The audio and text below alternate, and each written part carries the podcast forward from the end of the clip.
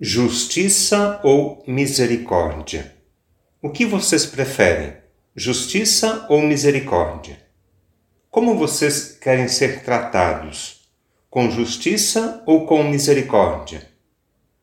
Antes de responder, vamos entender a diferença entre elas, entre justiça e misericórdia. Justiça é dar para cada um o que cada um merece.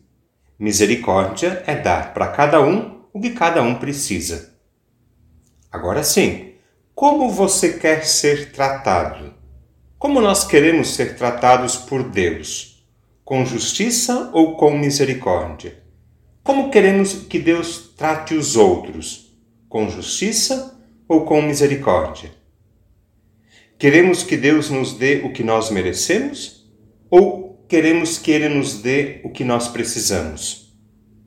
Se alguém ainda não sabe o que escolher, eu vou ajudar. Nós não merecemos muita coisa, mas nós precisamos de tanta coisa, não é verdade? Se Deus nos tratar com justiça, quer dizer, de acordo com os nossos méritos, nós estamos lascados. Porque não temos tantos méritos assim para exigir de Deus alguma coisa. Agora, se Deus nos tratar com misericórdia, quer dizer, de acordo com nossas necessidades, então nós estamos salvos. Agora sim, o que você vai escolher, justiça ou misericórdia? Queremos que Deus seja misericordioso conosco. Precisamos que Deus seja infinitamente misericordioso. E para os outros, irmãos, irmãs, esposo, esposa, familiares, vizinhos, conhecidos, como nós queremos que eles sejam tratados por Deus? Com misericórdia também? Claro que sim. Todos queremos e precisamos ser tratados, julgados, acolhidos, abraçados, amados com misericórdia. Agora que nós já percebemos a diferença entre justiça e misericórdia, Vamos lembrar o que escutamos há pouco no Evangelho. Lembram a parábola que Jesus contou? Essa história é conhecida como parábola do filho pródigo. Poderíamos chamá-la também de parábola do pai misericordioso. Como o pai tratou o filho mais novo que saiu de casa e, e depois voltou? Com justiça ou com misericórdia? Com misericórdia.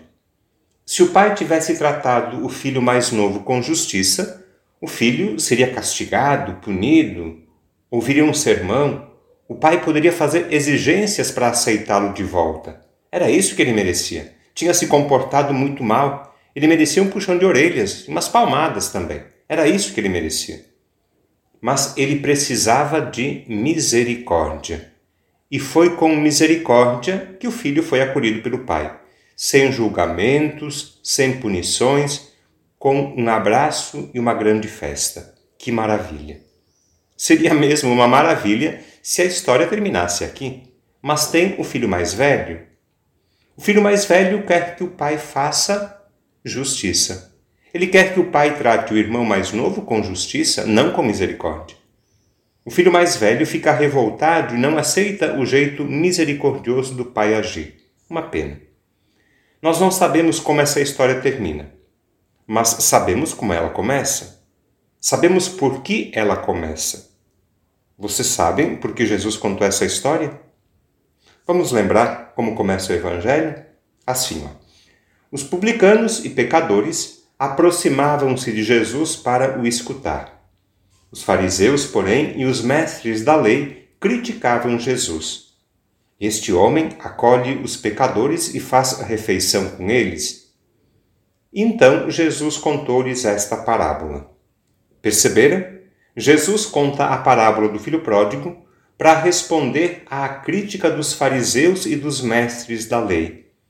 Eles reclamam a proximidade, a atenção, a amizade de Jesus com os pecadores. E olha só que interessante. Antes dessa parábola, Jesus conta outras duas. Primeiro, a parábola da ovelha perdida. Depois, a parábola da moeda perdida. Lembra? E por último, a parábola do filho pródigo.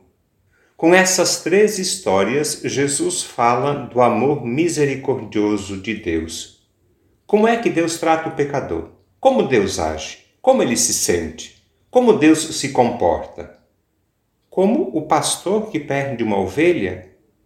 Como a mulher que perde uma moeda? Como o pai que perde um filho?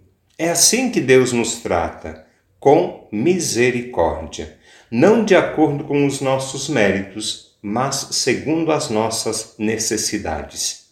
É assim que Deus nos ama, com um amor infinito, ilimitado, um amor gratuito, terno, misericordioso. O amor de Deus é surpreendente, exagerado. É um amor que liberta e salva.